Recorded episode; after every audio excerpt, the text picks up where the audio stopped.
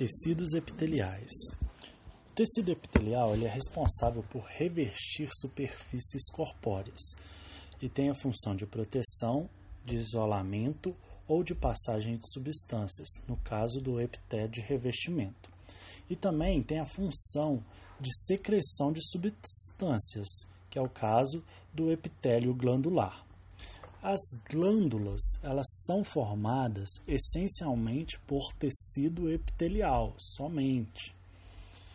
E, de acordo, a gente pegando né, o epitélio de revestimento, a gente pode classificá-lo quanto à forma da célula e quanto ao número de camadas.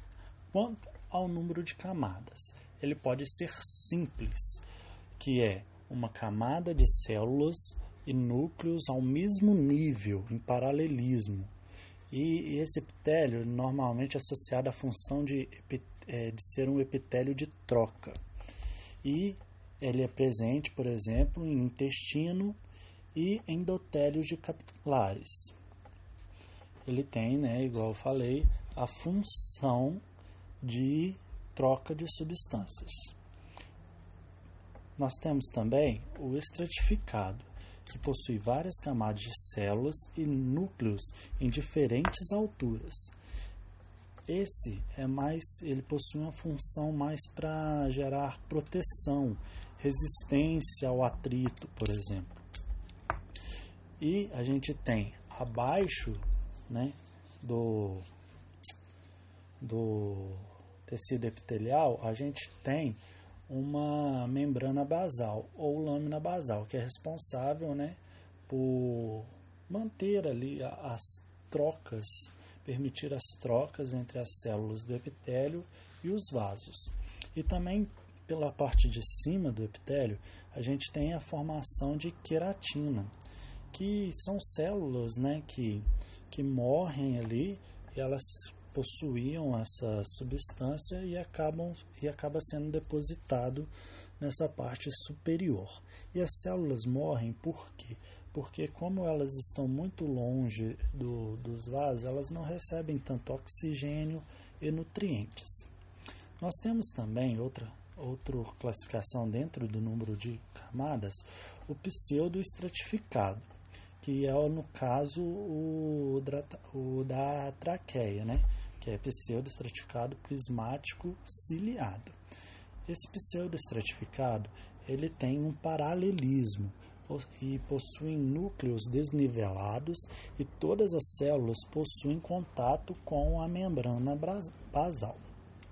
Agora a classificação quanto ao formato das células. Pode ser pavimentoso, que é o caso da pele, né? que são células achatadas e núcleo central alongado. Pode ser cúbicos, são células cuboides e núcleo central arredondado. E pode ser cilíndrico, que, no inter, que é muito comum do intestino, né? e possui muitas microvilosidades nas pontas para que aumente a superfície de contato.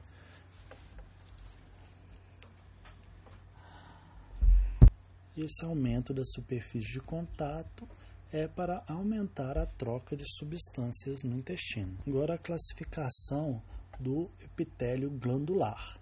Ele pode ser de acordo com o local onde secretam as substâncias. Ele pode ser endócrino, exócrino ou mista anfícrinas. Ele é endócrino é quando liberam sua excreção dentro dos vasos sanguíneos. São secreções, principalmente os hormônios, que são o caso das glândulas hipófise e tiroide. No caso dos exócrinos, eles secretam substâncias para fora do corpo ou na cavidade de órgãos através de ductos secretores, que no o exemplo de glândulas exócrinas são a sudorípera, a mamária, a sebácea e a lacrimal. Agora, glândulas mistas ou anfícrinas, que possuem uma porção endócrina e uma porção exócrina. São, por exemplo, as glândulas do pâncreas, do fígado, gônadas, testículos. Agora, de acordo com a, A secreção. Elas, é, as glândulas podem ser holócrinas, apócrina, merócrina. Ela é alócrina quando ela secreta todo o seu conteúdo da célula.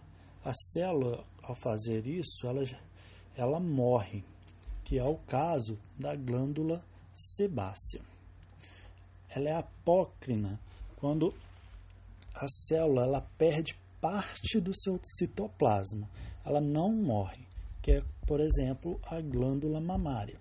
E ela é merócrina quando ela fica ali sem alterar a sua estrutura, que é o caso de glândulas salivares e lacrimar.